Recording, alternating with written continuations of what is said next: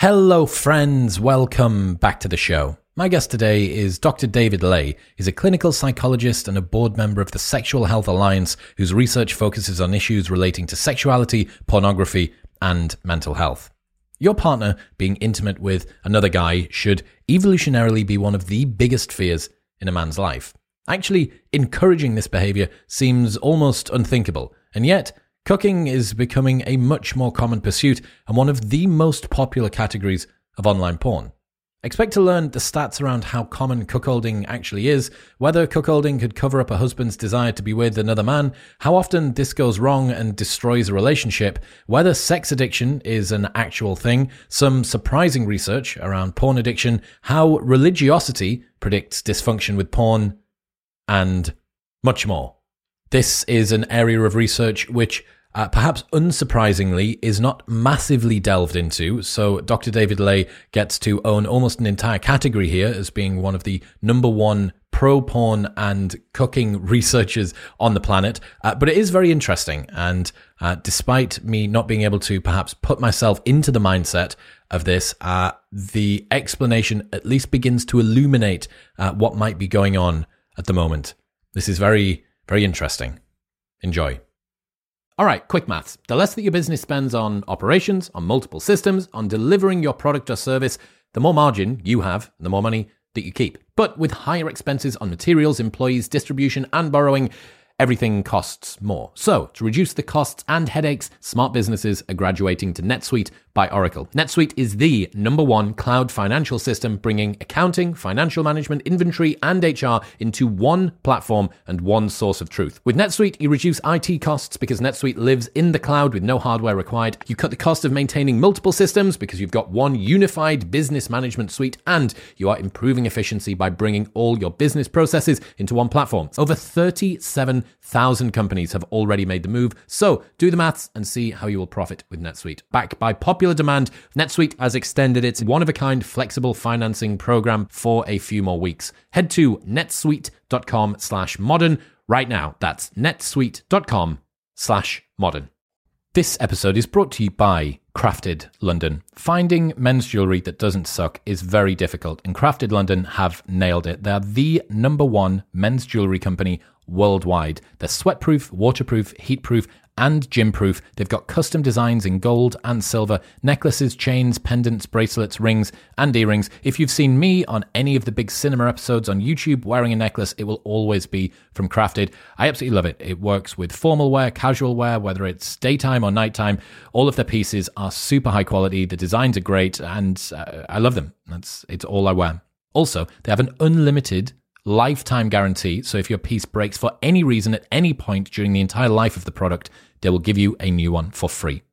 Get a fifteen percent discount site-wide on everything by going to bit.ly slash cdwisdom and using the code M W fifteen at checkout. That's bit.ly slash letter C, letter D, wisdom, and M W fifteen at checkout. This episode is brought to you by A G one. A G one is a daily foundational nutrition supplement that supports whole body health. Even with the best diet in the world, it is hard to make sure that you get everything that you need. And through a science-driven formulation of vitamins, probiotics, and whole food-sourced nutrients, A G one delivers comprehensive support for the brain, gut, and immune system. This is why Joe Rogan and Lex Friedman and Doctor Andrew Huberman and Tim Ferriss are all massive fans. They have tried every other product out there like I have, and this is by far the best one available. Since two thousand ten, A G one have improved the formula fifty-two times in the pursuit of making the best foundational nutrition supplement possible through high quality ingredients and rigorous standards. Also, there's a ninety-day money-back guarantee, so you can buy it and try it for eighty-nine days, and if you don't like it, they'll just give you your money back.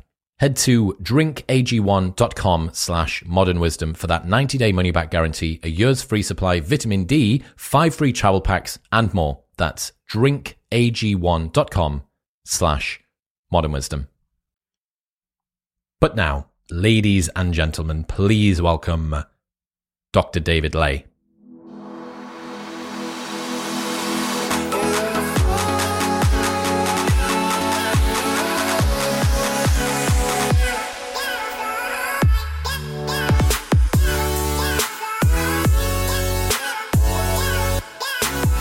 What about cuckolding?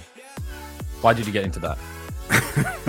Why did, well, uh, to be clear, why did I get into writing and reading and researching about it and, tre- and working with people that, that engage in it?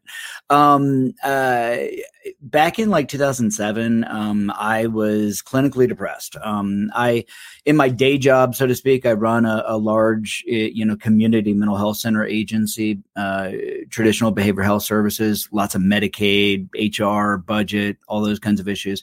Um, and it was really challenging. I was really struggling. So um, I, I started collecting data for a study about uh, consensual non-monogamy. At the time, very little had been published about polyamory, et cetera. And uh, I never published the study. It was a, it was a crappy little study, probably not very good anyway. But as I was doing it, I ran into these two couples who lived the cuckold or hot wife lifestyle, where the wife was uh, enthusiastically, um, you know, sexual with people outside the relationship, with men outside the relationship, and the and the husband was monogamous. And my initial impression and reaction was honestly to say, "Wow, that that's crazy. That that can't work." Um, but what was really remarkable was that Uh, both of these couples had been married for decades. They had incredibly successful careers, uh, very healthy, you know, kids, families, um, incredible communication skills. By every measure that we would, as a therapist, you know, apply, these were very healthy people. And so then I, I kind of questioned myself. I was like, well, why did I assume that, that they're unhealthy? And, and at that point, you know, I'd been working around sexuality issues for a while, but But I realized that without noticing it, I was applying moral biases around female sexuality, around promiscuity, around monogamy. And those biases had snuck into my clinical thinking. And so I uh, went to the literature, and there was nothing published about this. There was there was one study in the nineties by an Israeli psychologist who analyzed, you know, letters to Penthouse about wife sharing. And Um, there was nothing else, nothing else published about this. And then as I started, you know, talking to people, I started hearing how common this was. And so I dove into the literature, um, evolutionary psychology, uh, psychology of monogamy, biology of, of sexuality, female sexual arousal, um, uh, and I also interviewed people um, around the world who were living uh, this this lifestyle. And and at the end of the day, I found that, you know, there were actually lots of people who, clinicians like me, who um, assumed it was unhealthy because they'd never been taught how diverse sexuality is. Um And uh, the fascinating thing is, I mean, you know, when I wrote the book, um, nobody was really talking about cuckolding. But over the past few years, it's really exploded. I mean, we've got, you know, the Jerry Falwell Junior scandal, um, multiple folks around uh, the Trump administration actually involved in cuckolding. And um, it's super popular in pornography now. Uh, and we didn't see any of that coming. Um, and and my book, uh, Insatiable Wives, on the topic um, re- was re-released as an audiobook last year.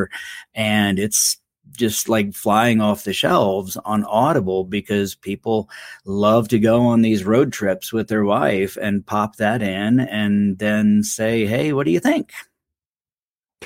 There is a very large cohort of men that are listening right now who are thinking, fuck no.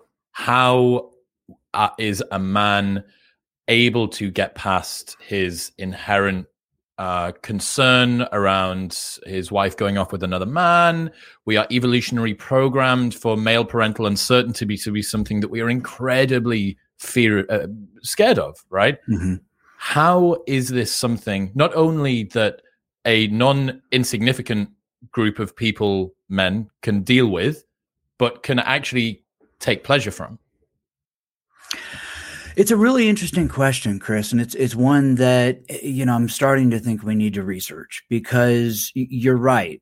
There there are many men that when they the fear of infidelity by their female partner triggers rage and even, you know, murderous behaviors. Uh, fear of infidelity is really common in, in spousal homicide. But then there are these other men that the idea of their wife being unfaithful turns them on. What's the difference between these guys? Right now, we don't know.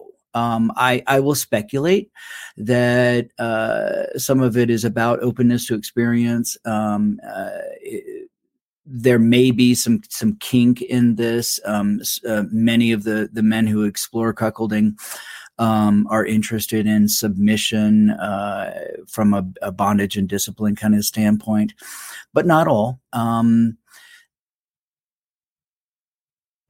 There is what's really interesting, though, is that the men who grow up in highly uh, rigid, stereotyped, masculinized kind of uh, environments are actually more likely to be turned on by the idea of cuckolding, because it's an escape from the constrictive rigidity of, in order to be a man, you know, you must be so manly that your wife would never even want another man. And there are lots of guys that, you know, find that pressure kind of a burden, and they they want to escape from it, or at least a vacation from it. And cuckolding and the opportunity to kind of sit back and sort of watch um, is is less pressure for these guys. Now, interestingly, um, you know, cuckolding and fantasies of cuckolding appear to be more common in Republicans than Democrats. They uh, appear to be more prevalent in uh, highly macho kind of societies, Brazil, what's the, Russia. What's the, what's the data that you're pulling that sort of stuff from? Um, uh, a couple of different sources. One, uh, Justin Laymiller is a psychologist, um, a co-author with me on some research around Great cuckolding. Twitter follow. Everyone should follow yeah, Justin. Absolutely. And he's he's got data on the prevalence of sexual fantasies um, related to politics and, and political stances. Um, and is that then, self-report? Uh, fourth. Yeah, self-report four thousand. I mean, how do you? Uh, h- how would it be otherwise? We, I mean, I'm not sure how we would measure people's sexual I, fantasies I don't know, some aside like, from some implicit bias bullshit on a computer where you're selecting. Oh, joy! Yeah, you know, okay, great. Yeah, yeah. I, I don't know, but okay, yeah, cool. So you've asked a non-insignificant sample of people about their sexual mm-hmm. fantasies, and in that, cuckolding appears to show up. How much? How much does it show up? Um, you know, in Justin's research, I want to say he found that, uh, oh, there's a siren going by. Sorry. That's fine. Um, in Justin's research, I want to say he found about fifty to fifty-five percent of men were reported that they had, had at least one fantasy of watching their female partner with another man. Around forty-five percent of women reported, uh, that they were interested in being watched with another man by their partner. Dude, that is unbelievable. Like, I I don't deny that Justin has got the, the the data to back this up, but I just think, how is there more than fifty percent of men? Not only that, but there's ten percent more men that want to see their wife get fucked by another man, or at least have fantasized about mm-hmm. it once. And the difference between maybe thinking about it right and going through with it is literally a universe apart, right? You know, there's a lot of things that we think about doing that we don't. Right. And, you know, sexual fantasies are cognitive exploration. Um, they oftentimes are a way we kind of work through things.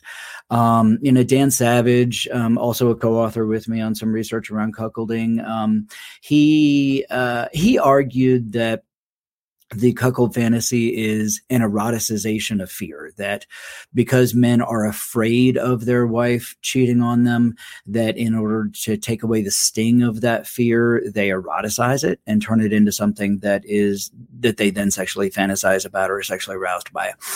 I think it's an interesting idea, but we don't see very many people, you know, eroticizing spiders um, and, as a way to deal with their fear of spiders. So I don't know that the eroticization of fear um, strategy is is is really a good explanation. I think that there's a lot of explanations. Now, I did, when I wrote the book, um, most of the men that were into cuckolding uh, were men that already had kids. And so, you know, you mentioned parental uncertainty a minute ago. And, you know, the it, it, it's interesting to recognize that the, the term cuckolding is related to the cuckoo bird that lays an, an egg in the nest of other species. And then that egg hatches sooner. And then the cuckoo chick, uh, you know, consumes the food and the resources of the other species, and even will like push the other eggs out of the nest. And early naturalists looked at that and said, well, that's what happens if a guy's wife cheats on him, um, that now the, the, the, the man is at risk of investing resources in a child not genetically related to him. So they called it cuckolding. Um, at the when I wrote the book um, in two thousand nine, uh, most of the men that were into it already had kids.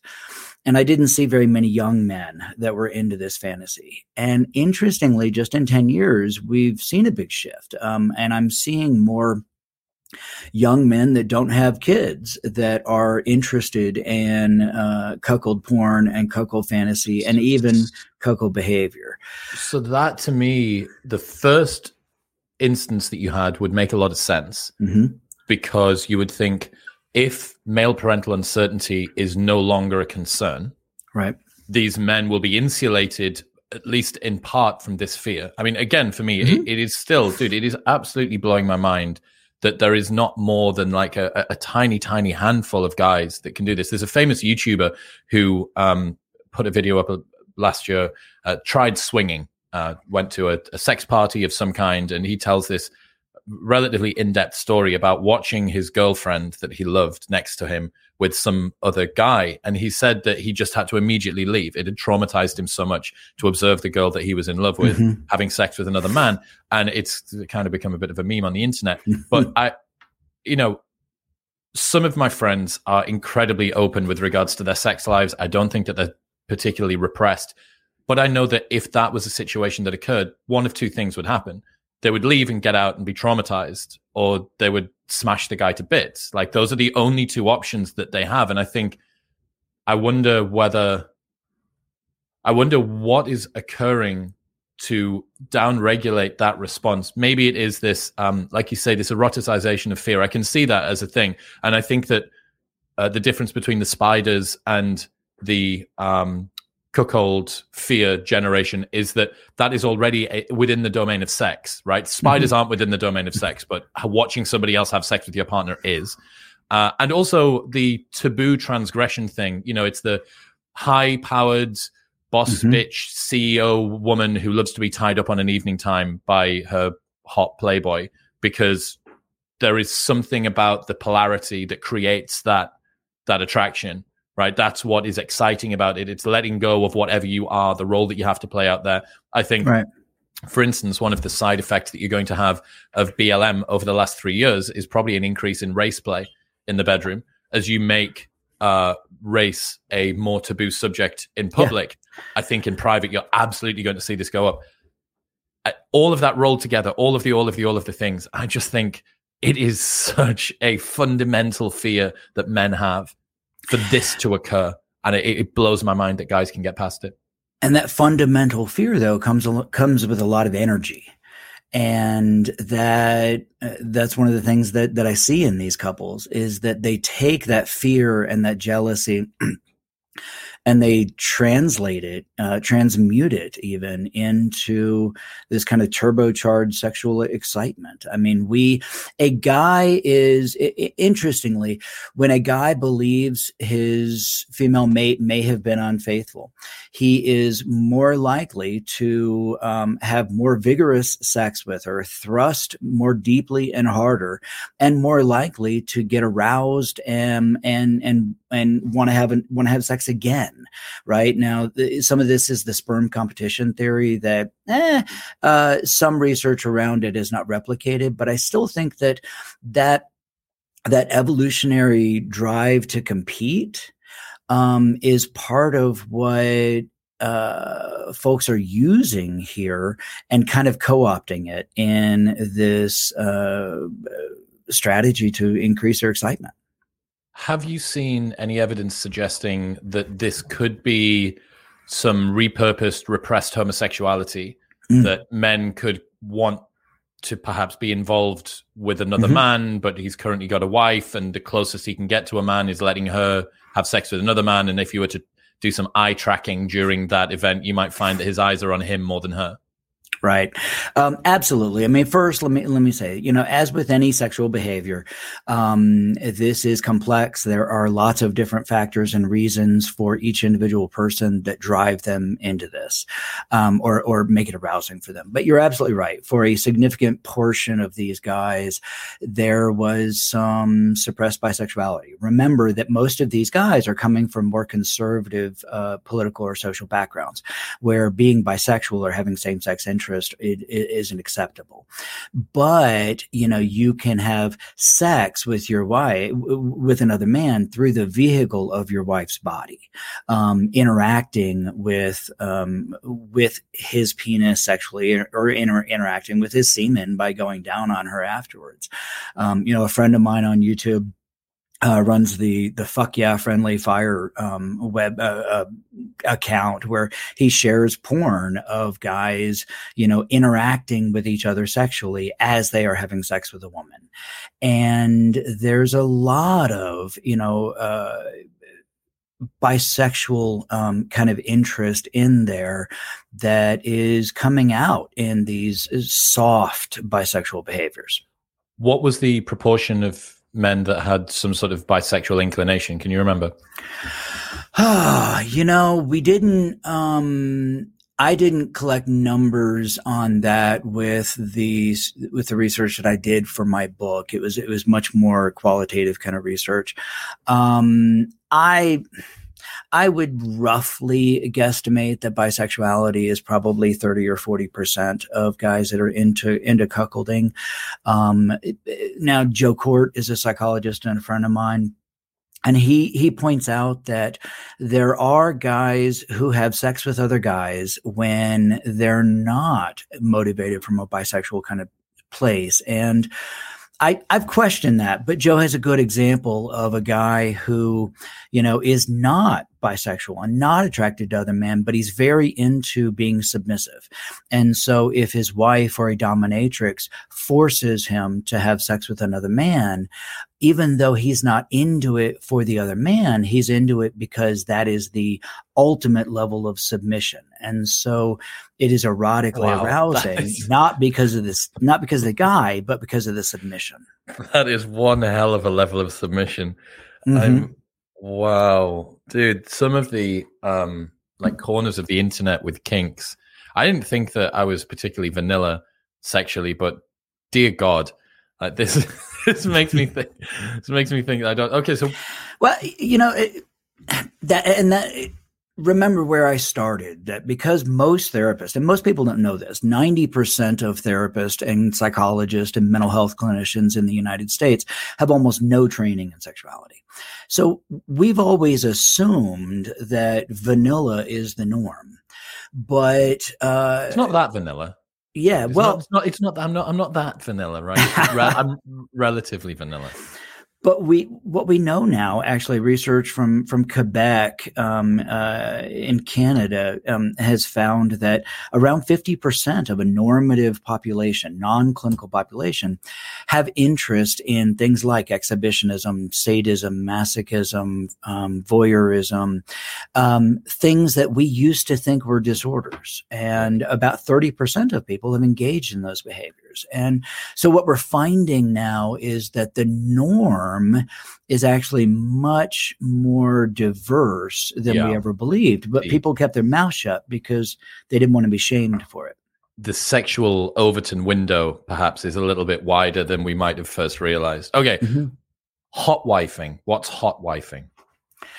Um, hot wifing is this uh, kind of offshoot of cuckolding. Um, cuckolding typically involves a, you know, more of a submissive stance by the male, where he is, you know, taking a a, a submissive uh, role to to his wife and her uh, the men that she may be with. A hot wife, it looks a little bit more like swinging, where the husband is not in a uh, submissive role, but is sharing his wife with other men. Um, now, we're also now hearing about something called stag vixen, and that is roughly looking like, you know, hot wife kind of thing. But the man is really taking a, um, a, a stance with that label and saying, I'm not a cuck. I'm not being humiliated. I'm not weak. I'm strong by sharing my wife with other men. And some of this relates to the, you know, the politics over the past few years where Republicans and people on Fox News and everything else were calling each other cuck if they appeared weak at all. And so I think that guys then that were interested in sharing their wives didn't want people to take that as a as a uh, coming from a place of weakness. Does cuckolding ever go wrong and destroy a relationship?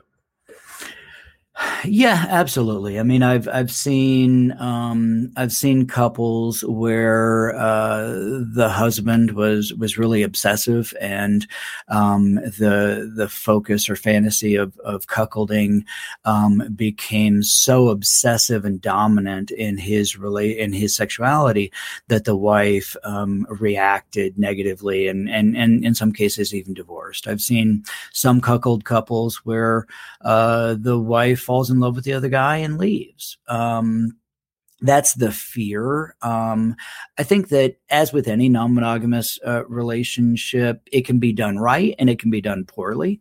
Typically, the relationships that I see fail um, for cuckolding fail for other reasons. And the cuckold, uh, you know, fantasy or behavior kind of just exposed some of those cracks in the relationship. What we found in research, uh, with gay cuckold couples was that in general, um, if it was a healthy couple, um, that exploring cuckolding was a healthy, uh, aspect to the relationship.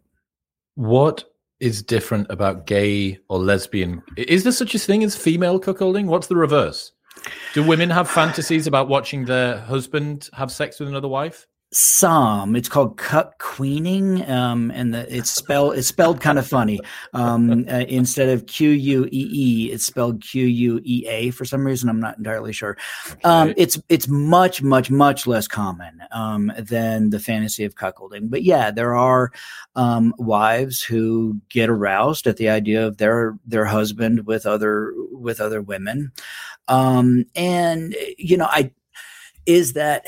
It, One of the things that, that we see happen in a lot of non-monogamous relationships and in cuckolding especially, and and and cuck queening, I guess, is that the more attractive your partner is to other people, the more attractive they become to you, right? Because and yeah, there's a lot of you know, talk online about you know women being interested in men that are attracted attractive to other women, right? Um, is that some of it? Maybe um, I I I called it the queen bee um, or the or the or, or the king bee kind of uh, phenomenon in my book, where you know having having a partner that is attractive to other partners and that you can share with them, but then you get to take them home, um, feels kind of rewarding and exciting and fulfilling. What I'm thinking about is how wild and interesting it is that, on average, females show more bisexuality than males. There's more mm-hmm. gay men, but there's more bisexual women in the world. And, ancestrally, polygyny was more common than... Mm-hmm. What's the what's the one where it's one woman... Polyandry. Polyandry. Polyandry, thank you. Um, so we have...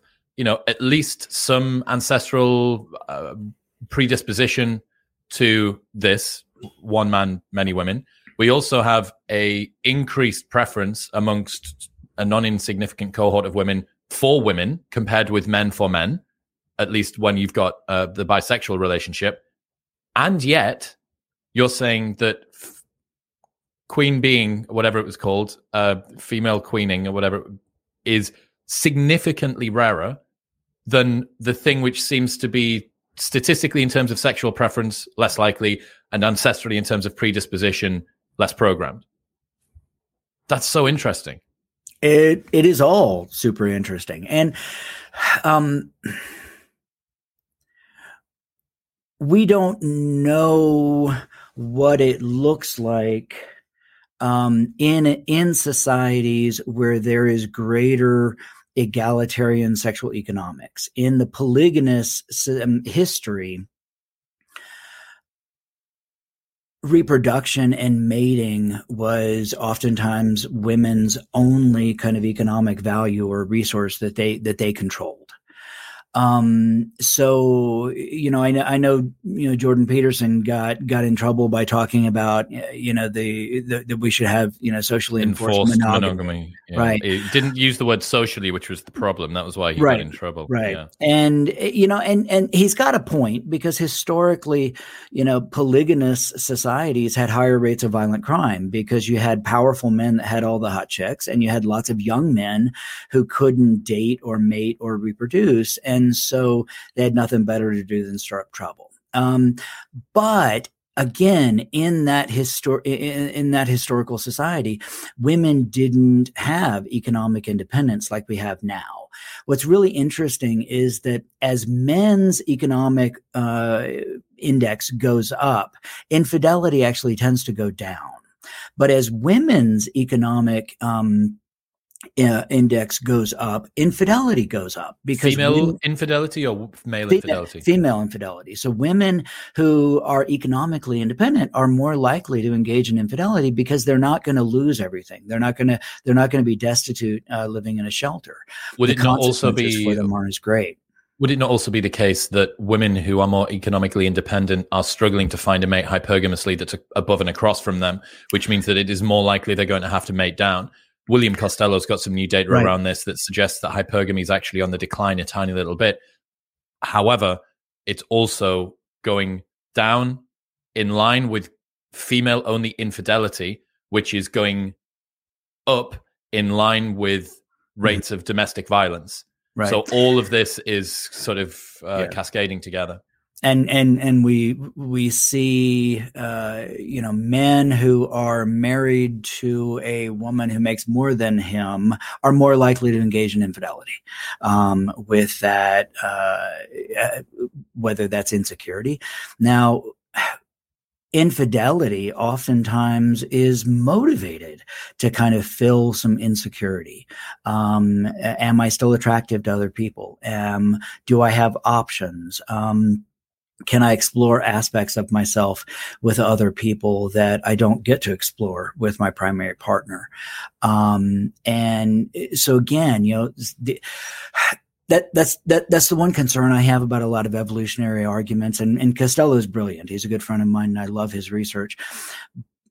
But Um, evolutionary arguments can be really great just-so stories that um, explain really complicated behavior. And as a psychologist, as a clinical psychologist, I want to live in the complicated land. I want to, I want to, I want, I want to deal with and recognize all of the multiple things that are influencing these issues, and not reduce it to to single factors.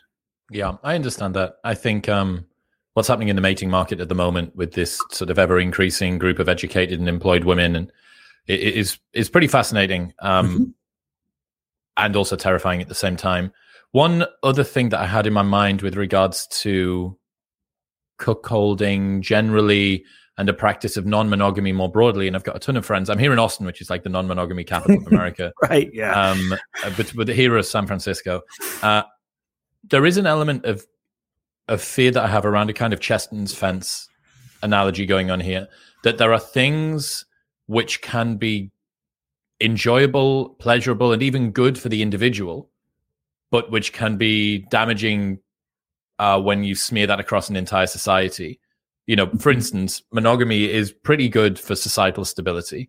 You know, if you have, it's a sexual redistribution strategy. If you do have that polygynous mm-hmm. society, you are looking at young male syndrome. You are looking at higher rates of loneliness, of reduced health span, of reduced birth rate, of re- d- d- d- d- d- all the way down. Um, I'm not saying that we need to start enforcing, like, you can't do cuckolding in the comfort of your own home. Like, you can do whatever you want. Right. Um, but I do think that it's an interesting, whatever, ethical or philosophical question to ask. You know, we put warnings on uh, cigarettes. We put warnings on foods that aren't particularly healthy for us.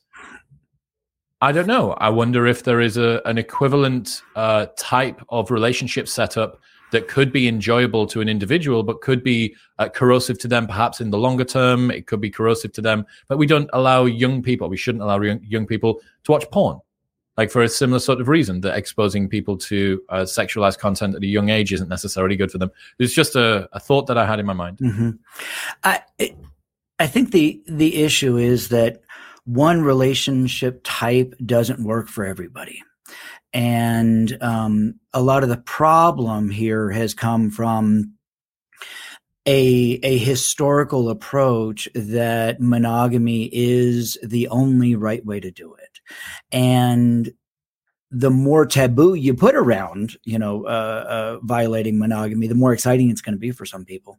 Um, also, the more social structures require that, or at least the the appearance of it. I mean, I, you know, uh, as, as Dan Savage, you know, calls it, monogamish turns out to be much, much more common than we've ever taught, than we've ever recognized. And uh, it, again, I think the part of the issue is that when we when we use the term monogamy, we're we're meaning sexual fidelity, but that's not actually what monogamy means. Monogamy means life partner. Means, what's sexual fidelity? So uh, not being not having sex with other with other partners, um, but you can be monogamous to the definition of monogamy and still have sex with other partners. A lot of the birds, for instance, swans and geese that people have said, oh, they're so romantic, they, they mate for life. Well, yeah, they partner for life, but they still have sex with other with other animals in the species. So, and ninety-five percent of birds don't have penises either, I think, so. I'm not sure how much we can draw across. That's across fair. That. Now, uh, you know, I, a comment that you made though just a moment ago is, and I think it relates. You know, should should kids, you know, be allowed to watch porn or have access to porn? I think it's a very complicated and, and, and challenging question. What what some research has found though is that the more parents try to prevent kids from seeing porn, the more the kids want to see it, the more the kids work to seek it out. Um, what we find is that the the kids that are younger and seeing porn or report seeing porn at younger ages tend to be higher sensation-seeking kids already. They are kids that were already interested in sex, and the reason they saw porn was typically because they were seeking it out at younger ages. So the you know the whole social dialogue right now about you know, um, uh, the whether pornography is damaging for kids or not, not all kids are the same. And the other thing that we find is that the kids who are harmed by seeing porn, who learn unhealthy lessons, right? They learn that to have anal sex, you don't need lube or prep. They they learn that, you know, to, to give a girl an orgasm, you just jump on and pump away. These are unhealthy lessons. Kids that learn those unhealthy lessons tend to be kids who think pornography is realistic sex. So kids that think pornography is realistic sex tend to be kids that have poor levels of sex education or have grown up in societies or cultures or communities where you don't talk about sex. The way we can protect kids from any harms from pornography is through giving them good sex education. Emily Rothman is in Boston. She's a psychologist and colleague, brilliant. And she's got really remarkable research on an evidence-based strategy called porn literacy, teaching young people, adolescents, what porn is and isn't, what they should or shouldn't learn from it. And that um, remarkably has very, very strong success for preventing kids from learning unhealthy lessons from, from pornography. I think definitely given the increased prevalence and ease of access that anybody that's got a smartphone and, you know, mm-hmm. nine-year-olds, ten-year-olds now are getting iPhones for Christmas. So, I don't know, you put the parental block on and you've got some smart kid at twelve years mm-hmm. old that knows their phone better than their parents. Like, that's what are you right. going to do? Um, so, in that regard, I, I, I suppose it's a, an, in, uh, an unwinnable war. Uh, I do think that porn literacy would make a lot of sense. I do. Th- there is something really brutal, unfortunate about the way that the human mind works, which has been so you brought up a bunch of times today.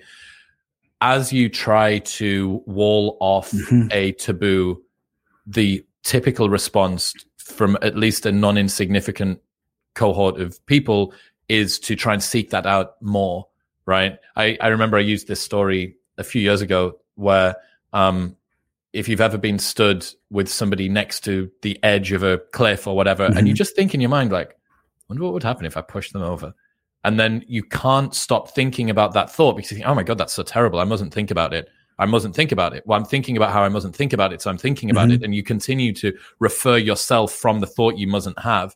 Uh, that being said, as far as I'm concerned, exposing anybody that legally can't have sex to videos of people having sex seems to cross a line, as far as I can see, unless it is like very structured, therapeutically done in a an evidence-based way with the blah, blah, blah.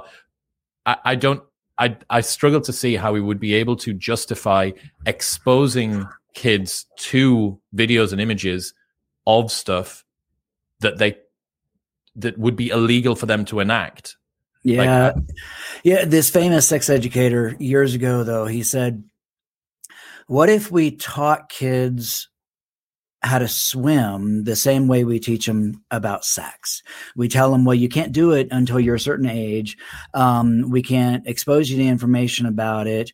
Um, you can hear us in the room having a lot of fun, but you don't get to know what's actually going on until you're eighteen. And then we throw open the doors and you can jump in the pool. How many kids would drown? I think that, and, and I'm not advocating that kids see porn by no means. It's for adults. But I think that there's a very significant kind of moral panic around this that is significantly exaggerated. Um, Alexander Stulhofer is a, a Croatian researcher who's looked at, for instance, you know, the relationship between, uh, you know, consuming violent pornography and uh, sexual engaging in sexual violence, specifically in adolescent males. And what he found was really interesting. He found that young men who watched less pornography were at greater risk of engaging in sexual violence, and that me, the the young men who were interested in watching sexually violent pornography actually stopped watching sexually violent pornography as time went on in this longitudinal study. That, you know, the uh, access to pornography correlates with a very significant decrease in sexual violence in our society and in every society where this has been studied. There's a lot of fear about pornography that is uh, just like me when I was when I was reacting to those early couples that I saw, that is based on morality and c- these intrinsic kind of intuitive fears. But the data typically doesn't hold up. What are some of the other biggest myths that people hold around porn? Well, one of the ones that, that is, you know, all over the internet right now is, you know, porn-induced erectile dysfunction, that watching too much porn causes erectile dysfunction. And so you've got these guys saying, well, porn broke my dick, and, and I can get hard when I'm watching porn, but I can't get hard when I'm having sex with my, trying to have sex with my female partner. It must be because of pornography. And there's absolutely no scientific evidence to support this. And there's lots and lots of evidence showing that, you know, watching porn is always going along with a certain behavior, right? Jerking off. And we we talk about porn, but we don't talk about masturbation.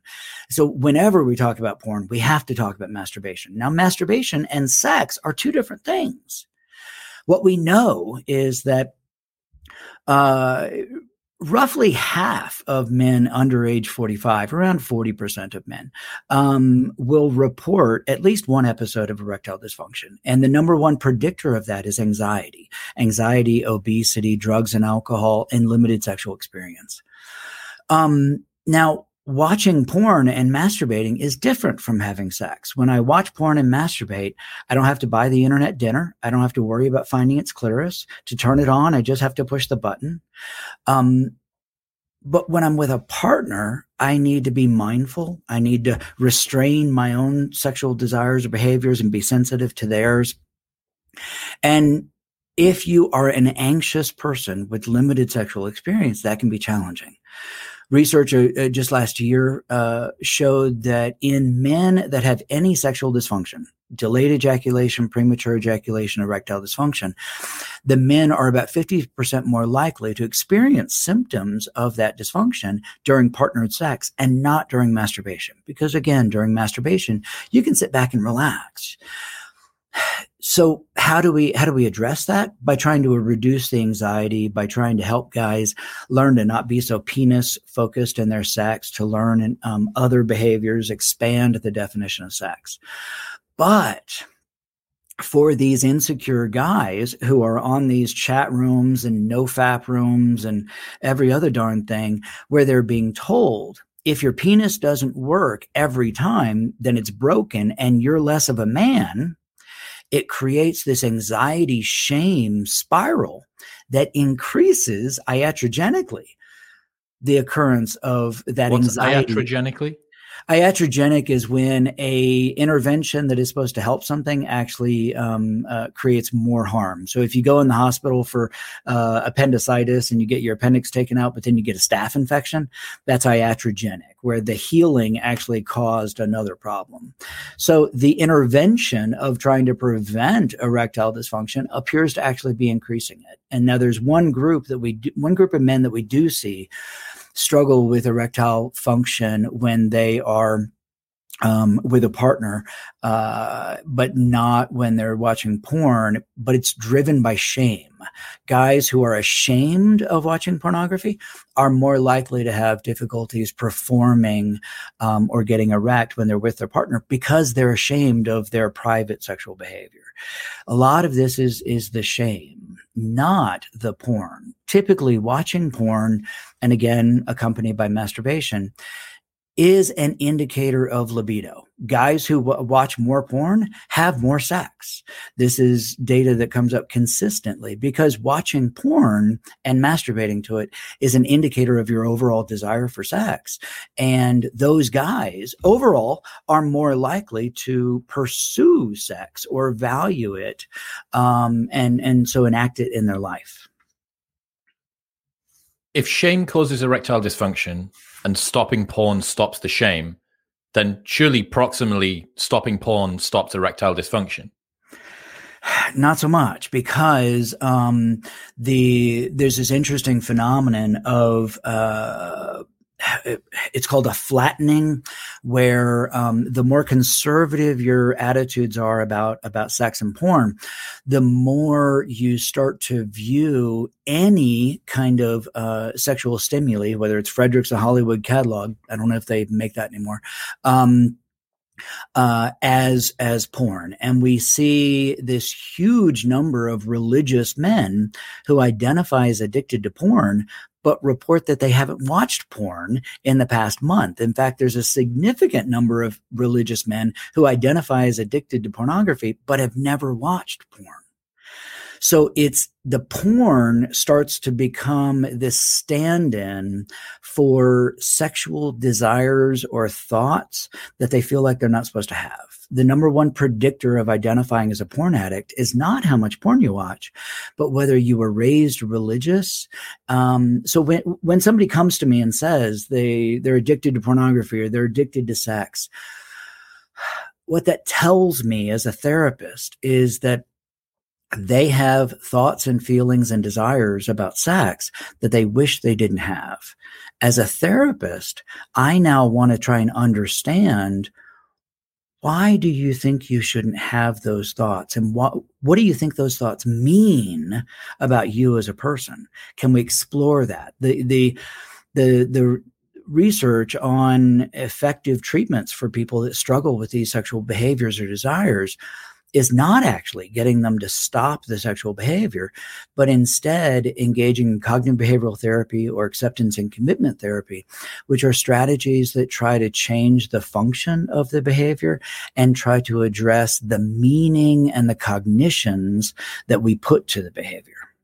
You could imagine for a, a large group of probably secular, probably mostly non-religious guys who are in nofap subreddits and whatnot, that the choice between I have shame around porn use and masturbation that makes me feel like I shouldn't do it, and it has potentially caused me to perform more poorly with a partner or make me feel like less of a man, I can go through ACT or C B T, or I can stop watching porn and stop masturbating.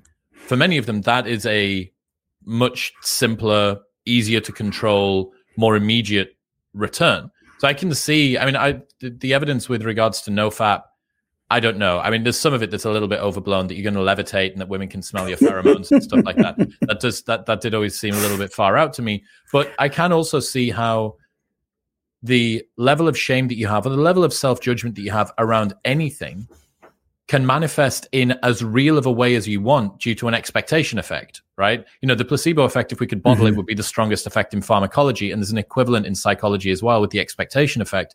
If you are expecting to feel bad because of doing a thing, and you stop doing the thing, the alleviation of feeling bad by no longer doing it is going to not be insignificant.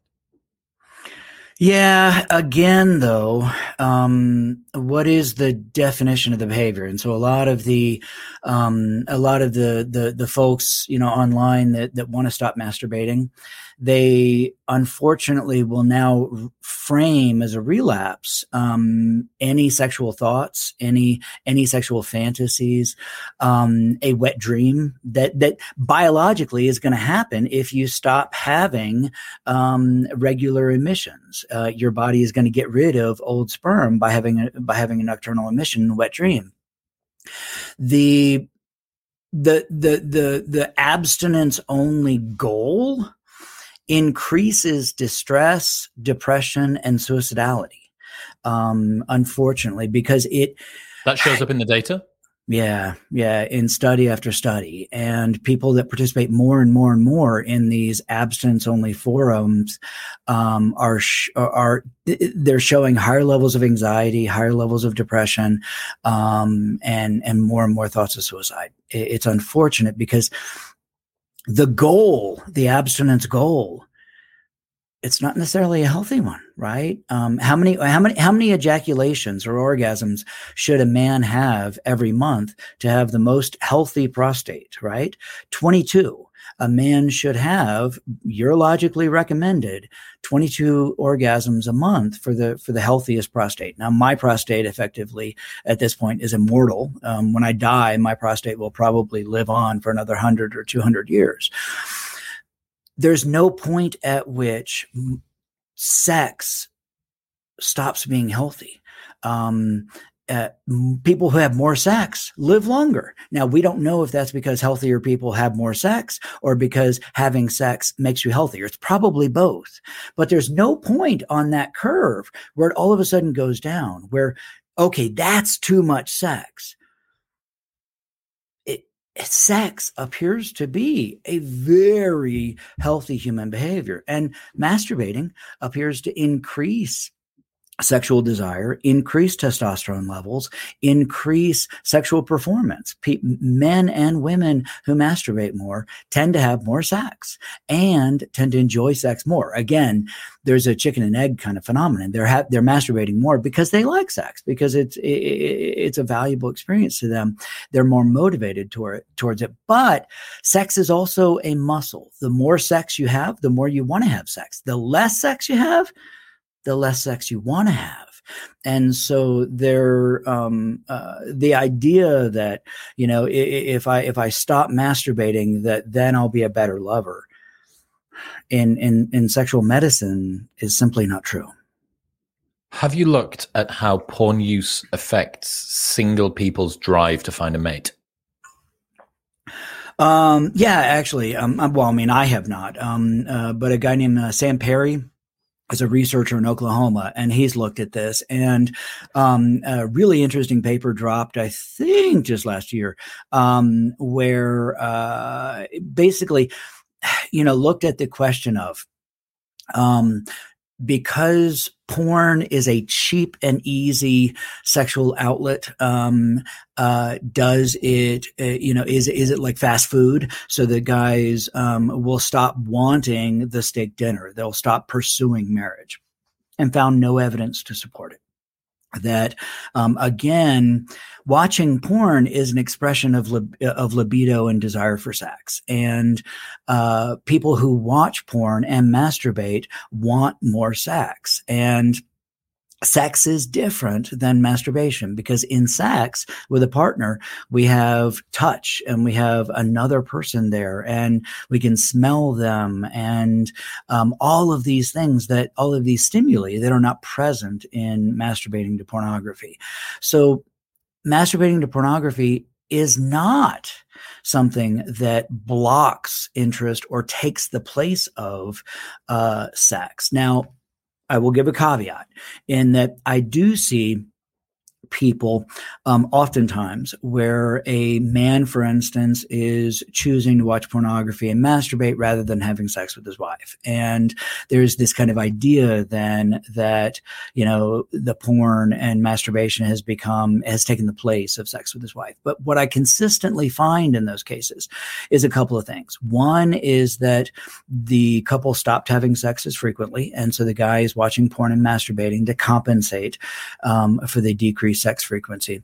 But two, the wife is um, not interested in the same kind of sex that the husband is interested in. Oftentimes the wife is more shaming of sex um, and views masturbation as uh, shameful or, or immoral. And so more and more and more, the guy is now faced with, well, it, it's not that I don't want to have sex, but I'm not sure I want to have sex with you, because of conflict in the relationship or because of sexual mismatch. Um, again, Sam Perry found that um, early, he his, his early research in seventeen, he found that watching porn predicted later divorce. He went, now he's a great researcher, and he went back to that research later on um, as suggestions of folks like me who were saying, you know, there's there's more to the story. And found that if you separate out the the variance of masturbation in those couples, that actually porn watching had a neutral to slightly positive uh, predictive uh, relationship with the marriage. But masturbation frequency predicted later divorce. Now, it's not that masturbation um, is causing divorce, but masturbation and increases in f- masturbation frequency reflect a mismatch of sexual desire within the relationship. And it's that mismatch that is causing the later divorce and relationship problems. Typically, you know, and, and this is th- this is my mantra, is that, you know, porn-related problems, sex-related problems, overwhelmingly are symptomatic of other issues. And unfortunately, when we focus on the porn or the sex, uh, I call it the sexy, shiny object syndrome. We get distracted by the sex. We blame the sex or the porn for everything. Yeah, I, I see. I see many men who come in there and they're struggling with porn and they're watching porn too much, and they identify as porn addicts. Well, these are guys with O C D or really significant anxiety problems that they're not treating. Watching porn and masturbating is a great way to turn off your anxiety for a little while, but they need other ways to turn off that anxiety, um, and they need help dealing with the anxiety. But they get distracted, and people around them get distracted by blaming the porn. Mm. What what would you say to somebody that's listening to this and says, I don't like my relationship with porn, I don't like my relationship with masturbation? Um, what would you tell them? Um, so I see a lot of those guys, and I and I and I talk about this a lot in my in my third book. It's called Ethical Porn for Dicks: A Man's Guide to Responsible Viewing Pleasure. And um first, I think that's actually a really good question to ask yourself. Unfortunately, many people don't think about their sexuality when they're not turned on. They don't think about how they feel about their sexual desires, behaviors, or interests when they're not turned on. Now, when we are turned on, um, our uh, sexual disgust and our disgust reactions go down. Um, our, our friend and colleague, uh, Diana Fleischman, has remarkable research on this, showing the relationship between disgust and sexual arousal. When we are turned on, we are less disgusted by things that we find disgusting when we are not turned on. So being turned on changes the way we think. I want people to think about their sexuality when they're not turned on. And I want them to think about how it makes them feel about themselves. But then I also want them to ask the question, where did I get that? Is that right? Do I believe that? Many of us were raised with racist and sexist values, homophobic values as children. But many of us now reject those values. We, we we don't believe in racism or homophobia or sexism. So so our values and our attitudes can and do change. If you were taught that, you know, masturbating made you less of a man, I want you to ask where you got that idea. And I want you to also think about, why did the people who told you that think that? What were they wanting?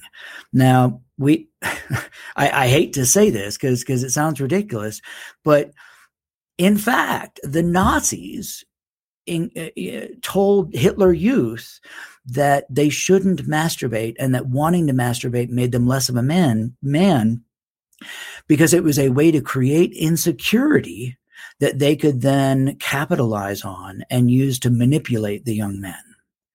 Churches, I mean, the Christian church has has gotten thousands of years of control over people by creating sexual insecurity and by framing masturbation um, as as unhealthy. There's a remarkable researcher in, in Israel named Yaniv Efradi, and he's he's got this incredible paper um, called "Oh God, I Can't Stop Thinking About It," and he actually showed that the more religious a person was, the more they tried not to think about masturbation. And of course, as you and I have said multiple times today, the more you try not to think about something, the more you think about it. And the more distressed and anxious and ashamed they became about it. So if somebody's telling you these things, why? Um, you know, Kellogg's cornflakes was invented as a food, to, as a bland food that wouldn't trigger physical hedonic pleasure and lead to people wanting to masturbate and have more sex. Because again, there's this, there's this idea that masturbation somehow depletes you.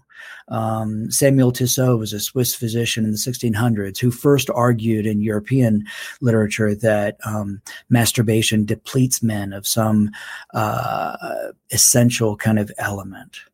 Turns out not to be true. Um, turns out, you know, the, the the the stuff that comes out of your penis when you have an orgasm, it's not your brains. It's not um, it's not energy. Um, And masturbation appears to be a very, very healthy behavior that has been so- socially stigmatized. David Ley, ladies and gentlemen, if people want to keep up to date with the stuff that you do, where should they go? Uh, you know, you can find me on Twitter, um, at Doctor David Ley, on Instagram, David Ley PhD, and I've got a website, david ley p h d dot com. Uh, it is important to know, though, that Ley is spelled L E Y, not L A Y. Sounds like getting laid. David, I appreciate you. Thank you. Hey, thank you, Chris. Enjoy the show.